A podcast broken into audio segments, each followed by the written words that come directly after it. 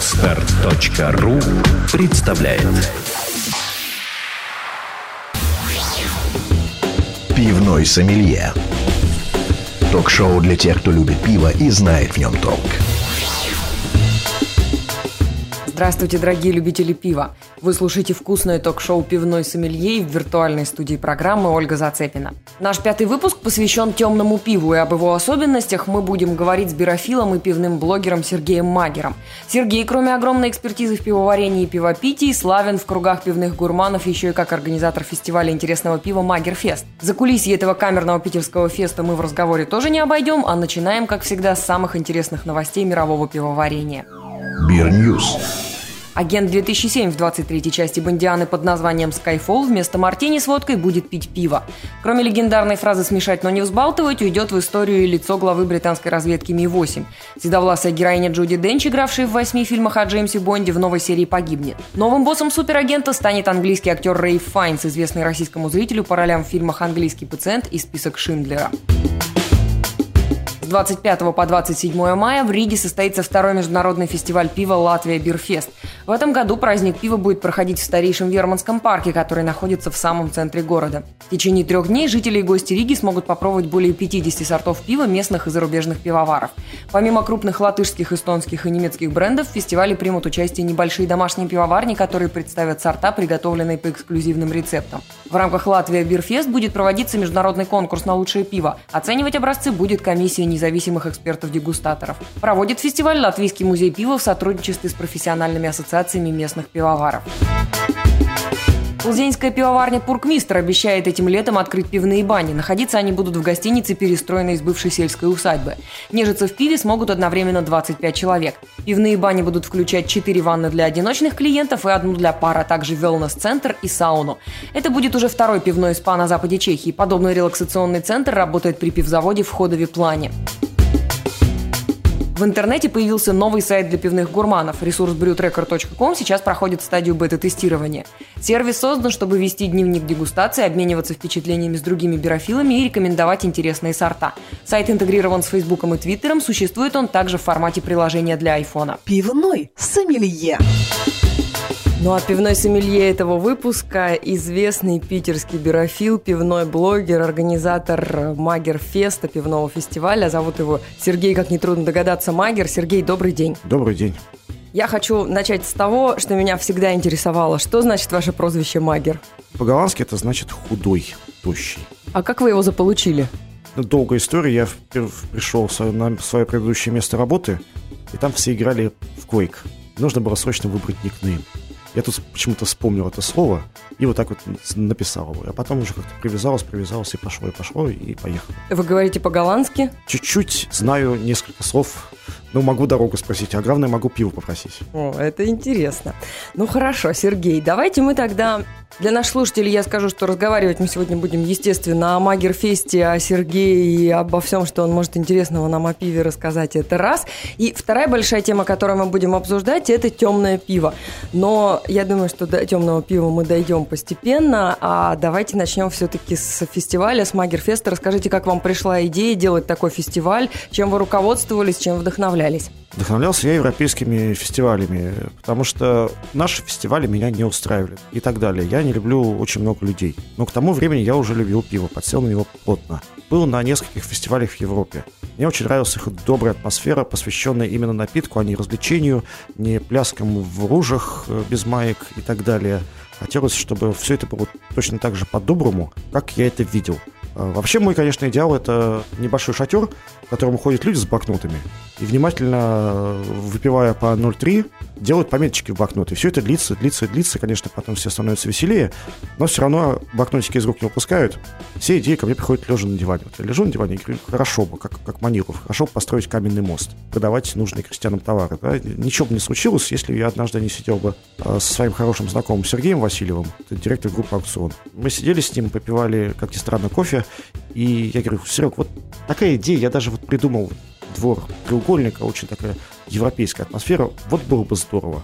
Он так сделал секундную паузу и говорил: Серега, делаем. И с тех пор, как Остап Бендер, да, до этого момента он был свободен, до момента организации «Рога и копыта», а потом оказалось, что у него куча обязанностей. Вот тоже получилось, что с фестивалем куча обязанностей, да, но, тем не менее, 3 раза прошел. В прошлом году я торжественно рявкнул, что я больше вообще проводить не буду, но в этом году я снова впрягся, снова начинаем. Ну что, люди с блокнотиками вас убедили, что нужно этим заниматься, или какие-то другие люди?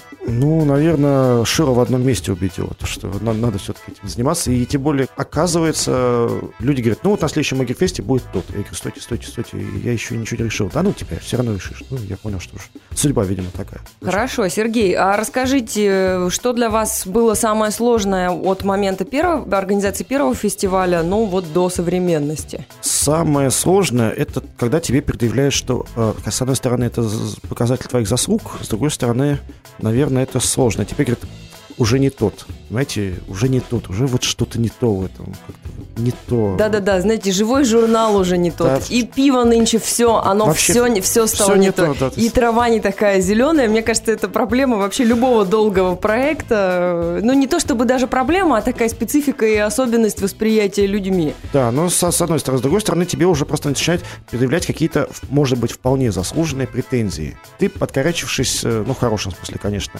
3 дня, на 4-й ты лезешь, естественно, в интернет читать отзывы. Вот. А отзывы, вместо того, чтобы нести какой-то конструктив, люди начинают просто цепляться к какой-то детали, ее выворачивать, развивать. Но это вот поэтому я в прошлом году вспылил, сказал, что ничего не будет. Да, я поэтому предлагаю перейти к каким-то основным принципам Магерфеста. Я так понимаю, что для вас критически важным оказалась камерность, какая-то такая вот особенная атмосфера, чтобы все это было красиво. Что еще для вас важно? Во-первых, что там было всегда интересное пиво. Потом постепенно в дискуссиях, ну, допустим, у тех же больших компаний есть хорошее пиво. У того же Карлсберга есть мини-пивоварня Якобсен, которая делает вообще роскошные сорта. И что же не пускать, допустим, если ко мне приедет пивоварня Якобсен? Что же мне сказать, что не приходите? Поэтому вот в этом году, наверное, это просто посвященный пивоварению, но принцип такой же. Ну да, открывать что-то новое, это самое важное. Кстати, есть же ведь еще и проект совместных варок, в котором большие пивовары тоже активно участвуют и создают какие-то интересные сорта. И это, в общем, тоже, наверное, ваши какие-то... Хорошие, знакомые, да, и в одной из варок я поучаствовал вот в этих коррупционерских, это как раз варка прошлого года к фестивалю, когда был Барклай Перкинс Эксперт ПЛЛ 1928 года. Очень мне понравилось участвовать. Сказал 2 слова, которые чуть-чуть повлияли на выбор хмеля. Мне это очень понравилось. Хорошо. Сергей, а расскажите, пожалуйста, сколько у вас народу из года в год проходит через фестиваль? Становится людей больше, становится их меньше, они на одном уровне держатся? Вы знаете, на одном уровне держатся. Ну, я оптимистически оцениваю 3-5 тысяч человек, да? Но обычно все время меньше, около 3 тысяч. Но это единовременно никогда не бывает. Ну, естественно. Вот, естественно, хочется больше. С одной стороны, но не хочется пренебречь камерностью, с другой стороны, такая вот дихотомия получается. Но... Хорошо. А вот я знаю, что у вас, ну, несмотря на то, что вы говорите, что как бы развлечения, как-то я к ним не так отношусь, но я знаю, что у вас тоже играют музыканты. Музыканты, естественно, играют. Да, как вы их выбираете, и играет ли тут какую-то роль их отношение к пиву, любовь к пиву, или это не так уж важно? Это не так уж важно. Вообще очень субъективный отбор. То есть, если группа мне не нравится, она никогда не будет играть. Начнем с этого. Да? То есть у вас такая как бы личная очень история. Ну, не совсем личная, да, то есть мы стараемся интересную музыку, да, то есть опять-таки некоторый фактор рассечения присутствует. Да. Почему? Потому что мы не очень хотим видеть их аудиторию.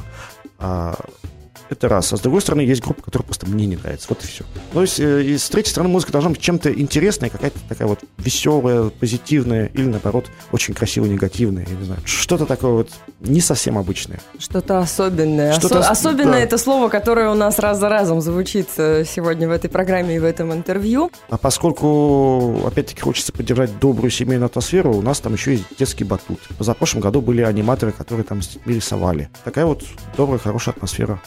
Вот очень важный вопрос, который хотела вам задать в конце нашего интервью, но тут он будет очень к месту. Я знаю, что и вы и сам папа, да, а тема алкоголь, пиво и дети – это тема такая очень острая и очень деликатная. И что вы думаете, как человек с таким огромным пивным опытом, как нужно с детьми разговаривать об алкоголе, чтобы у них формировалось какое-то ответственное отношение к этой теме, и чтобы они понимали и расставляли для себя какие-то приоритеты в этой теме? Ну, знаете, помимо фестиваля у меня еще есть небольшой гешефт — это контрактная пивоварня, пытаюсь варить свои сорта.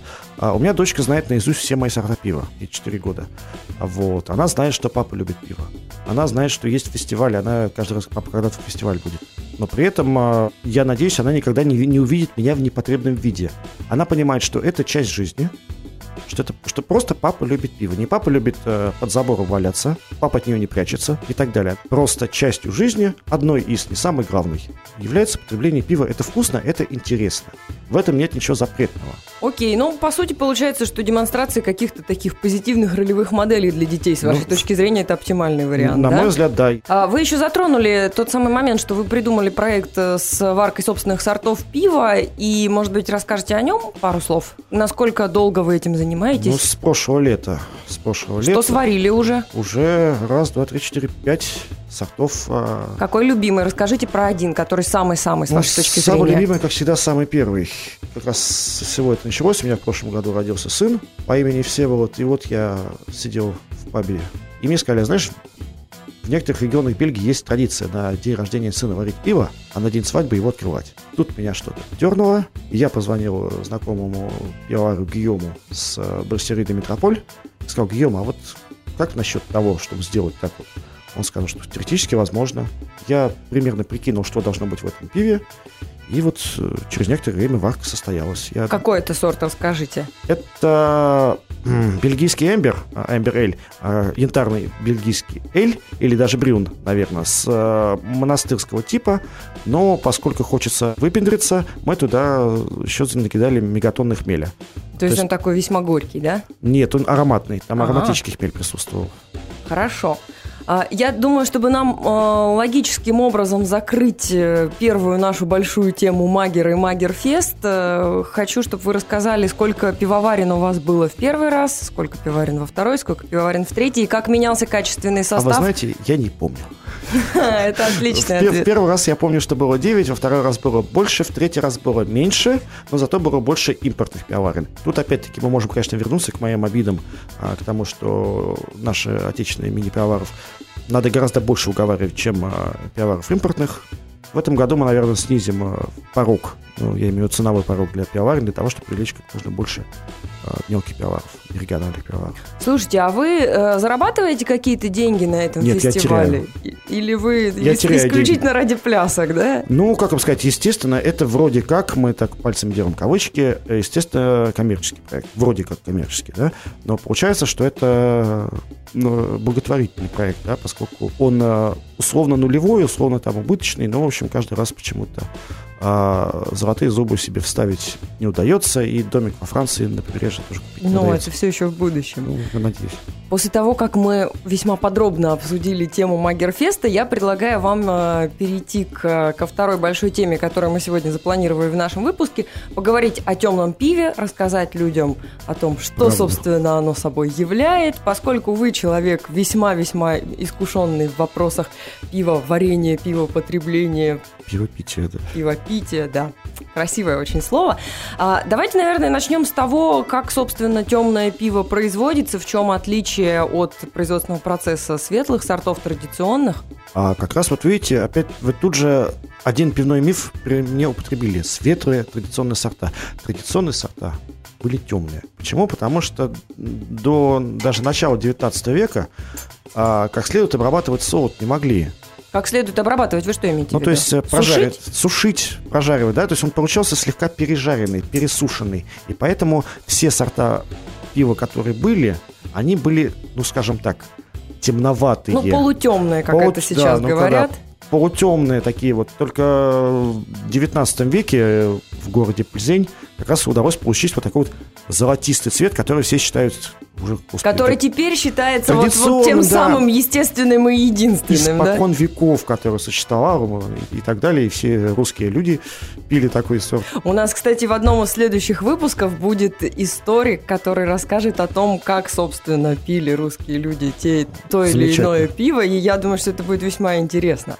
Вот, соответственно, можно сказать, что это как раз традиционные сорта. А вообще, я не очень люблю разделение пива по цвету. Нынешнее развитие технологий позволяет эти вкусовые оттенки придать, во-первых, чем угодно, во-вторых, эти вкусовые оттенки темное пиво сделать светлым. Это как это так? Ну, во-первых, есть специальные фильтры.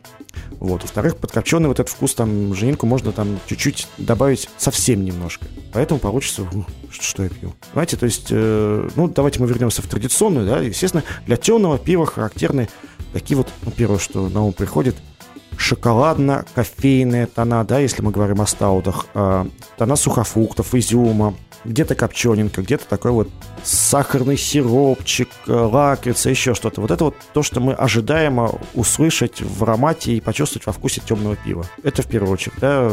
Естественно, есть экстремальные вещи, когда сначала идет аромат хмеля, более интересное. Для полутемных, опять-таки мы говорим о традиционном, ну, таком, да, для полутемных сортов характерны карамельные оттенки, больше оттенка сухофруктов. Это вот для полутемных. Соответственно, глядя на цвет, мы примерно, в принципе, теоретически можем представить себе базовую палитру вкусов. Естественно, она в каждом сорте, в каждой пиаре меняется и так далее. Но, в принципе, да, вот есть такой вот базовый набор вкусов, да. Хорошо. С чем, с вашей точки зрения, лучше всего сочетать темное пиво? С какими закусками? Очень сложный вопрос. Дело в том, что я не закусываю. Для меня закуска — это... Ну, не то, что она, как говорится, градус крадет, она для меня вкус крадет. Я иногда запиваю пивом еду, но никогда не закусываю пиво. Ну, хорошо. Но вот давайте, это... давайте поговорим о том тогда, какую еду лучше запивать темным пивом. Вообще, на мой взгляд, лучшим вообще... Ну, давайте обратно вернемся к термину закуска. Для пива, да, аккомпанемент к пиву, скажем так, это нейтральный сыр. Абсолютно нейтральный, такой спокойный, мягкий сыр. Иногда чуть подплавленный, это вот как в Бельгии, в Голландии, такой тропический сыр. Очень хорошо. Почему? Потому что он не забивает, с одной стороны, вообще рецепторы к чертям собачьим. Это, слушайте, классно, что вот такие вот сыры вы употребляете названия сыров, которые есть где-то в Бельгии и в Голландии. Нет, а что нас, вот вы можете порекомендовать из того, что ты приходишь в магазин и видишь, там лежит 10 сыров, вот какой можно взять, и он круто будет дополнять темное пиво? Какой-нибудь простой молодой эдам, скажем. Замечательно. Почему? Потому что, опять-таки, на его фоне, на его сливочном фоне, вот эти оттенки, которые характерны для, скажем, таких тяжелых солодовых сортов, они будут еще более так кипящегося. С другой стороны, очень хорошо сочетается с темным пивом шоколад. Казалось бы, темное-темное должно забивать, ничего подобного. Но, на мой взгляд, лучшим аккомпанементом пива будет следующее пиво. Ну, это, конечно. Вот. И, ну, вообще, в принципе, конечно, некие копченые такие вот, слегка копченое мясо. Дичь какая-нибудь. Я, конечно, можно сказать, что еще фуагра с трюфелями хорошо сочетается. Но вы опять мне скажете, что... У нас не везде продается фуагра, и в ларьке я не смогу купить ее. Вот, так что фуагра мы оставим. По идее, вообще экспериментировать со вкусом, да, можно бесконечно. Поэтому, опять-таки, что нужно, что, ну, для каждого свое, да. Худшим является вобла. Ну, это вообще, я просто, когда я нюхаю ее, я не понимаю, как вообще можно это засунуть в рот и проглотить. Нет, есть ее, я люблю просто так. Просто так, сушеную рыбу, хорошую, тем более у меня родственники ее на Волге вялят сами, свежепойманные, там, свежеотвяленные, очень вкусно. Я думаю, что это немножко не та вобла, которую в магазинах продают. Может быть, но, в принципе, это два вообще раздельных жанра, да, это как нельзя, как Френзак сказал, нельзя танцевать об архитектуре. Так вот, вобла — это вот как раз абсолютно другой жанр, чем пиво, да, и она чем хорошо, она пробуждает жажду, и хочется еще хлопнуть залпом, причем. Вот. Так можно с этой целью и соли поесть спокойненько. Да, конечно, да. На мой взгляд, вот это худший аккомпанемент к пиву, который только можно придумать. Каждый вообще волен, да, делать все, что хочет. Хорошо, Сергей, я думаю, что логично будет завершить наш разговор о темном пиве вашим топ-3 темных сортов, самых любимых, тех, которые вы можете порекомендовать нашим слушателям попробовать. А вы сейчас опять скажете, что у нас их не купить. Ну, с другой стороны, тут уж исключительно ваш взгляд и ваша рекомендация. Мой топ-3, не буду оригинален, это Вестлетерн 12, это Аббатство Сан-Сиктус в Бельгии, это Stout and Hop от Браури де Мален, это голландский стаут имперский. И, наверное, Торнбридж Imperial Stout. Это имперский стаут, тоже сделанный на английской пивоварне. Наверное, вот они будут топ-3. Хотя, как говорилось в «Мастере и Маргарите», пиво какой страны вы предпочитаете в это время суток. Вот, соответственно, то же самое. Зависит от настроения, от компании, от того, не знаю, от погоды и так далее. От того, как звезды на небе встали, да? Да, от того, как, на какие звезды мне хочется посмотреть, да, и поэтому... Конечно, топ-3 могут меняться, но вот если вычленять там, то, наверное, да. Может быть, ни одно из этих пив у нас не продается, да? Одно из них привозилось к нам в прошлом году, когда вот этот вот на Магерфест приезжала знаменитые Great Baltic Adventure, англичане привозили стауты сюда. Вот одно из них не то что продавалось, оно наливалось просто так. Угу. Ну, собственно, тогда мы вдохновляем наших слушателей на путешествие. Да, пожалуйста. Бельгия, Англия и Голландия. Да. Путешествуйте, пожалуйста, пейте пиво, будьте здоровы. Сергей, последний мой вопрос будет связан с тем, чем вы занимаетесь в то время, когда не думаете о пиве, не варите пиво, не организовываете Магерфест. Есть ли у вас какая-то часть жизни, которая с пивом не связана? Ну, во-первых, семья. Ну, это понятно, это у нас у всех есть. Во-вторых, я очень переживаю, болею за «Зенит». В-третьих, я люблю читать, путешествовать, недавно очень много чего. Но есть у меня еще работа. Чем вы занимаетесь на работе? В финансовой сфере, инвестиционная компания. Вот такой сегодня у нас интересный герой-финансист, который искренне влюблен в пиво и тратит огромное количество времени и ресурсов на то, чтобы открывать людям новые интересные сорта, нести какие-то знания, которыми сегодня, кстати, богатейше поделился в нашей программе. Сергей, огромное вам спасибо за то, что потратили время на интервью для «Пивного сомелье». Вам спасибо, что пригласили. Жалко, что не налили. Ну, я думаю, это у нас еще впереди где-нибудь на Магерфесте встретимся за кружечкой. А я в завершении нашего интервью хочу вам пожелать, чтобы в этом году, как и в следующем, Магерфест ушел в плюс финансовый. Спасибо большое. До свидания. Дегустационный зал. В продолжении темы темного пива в дегустационном зале мы сегодня пробуем жатецкий гусь черный вместе с менеджером по экспериментальному производству Анатолием Ивановым. Он работает в Балтике. Анатолий, здравствуйте. Добрый день, Ольга. В свое время Анатолий даже принимал участие в разработке этого темного сорта пива, и я думаю, что-нибудь интересненькое из истории сейчас расскажете нам. Перед нами на столе рядом с бокалом стоит бутылка жатецкого гуся черного. Это очень необычный для России сорт темного пива, потому что он довольно легкий. Здесь всего 3,5% алкоголя. Все-таки российский потребитель привык к более крепким сортам, типа портера. Темным сортам. Этот сорт легко пьется, то есть его можно выпить не одну бутылку, а больше. И у него очень интересный ароматический профиль. Ну, я думаю, что тут сам Бог велел открывать, вдыхать аромат и описывать то, что происходит, то, что ощущается. Да, по цвету нетрудно догадаться, что это такое действительно очень-очень насыщенное темное пиво, и пена у него тоже довольно темная. Да, которая сейчас шапкой чуть было из бокала не влазит. Действительно, практически черный, такой очень-очень темного шоколада насыщенного. Да, и с темно-кремовой, наверное, так можно описать, шапкой пены. Очень густой. Да, ну что ж, давайте возвращаемся к аромату. Что же там мы чувствуем? Итак, первое, что ощущается, когда подносишь бокал с пивом жатецкий гусь черный к носу, это выраженные жженые и шоколадные ноты, горький шоколад. А во вкусе это, кстати, продолжается история шоколадная? Мы дойдем, конечно. Мы дойдем, но не забудьте вернуться к этому. На вкус пиво довольно сладкое, горечь здесь не очень сильная, и она очень сбалансированная. Здесь частично идет горечь от хмеля, и часть горечи идет от жженого солода, который входит в рецептуру, который дает цвет и вот особенности, характерные для темного пива. Но именно в этом сорте очень интересно сбалансированы три солода: светлый, карамельный и жженый.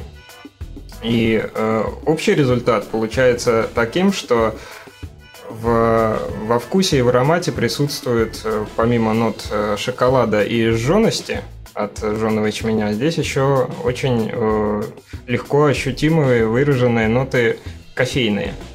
Угу. Анатолий, а вот эта сладость, про которую вы сказали, она насколько типична для того темного пива, которое нравится русскому потребителю, и за счет чего она появляется?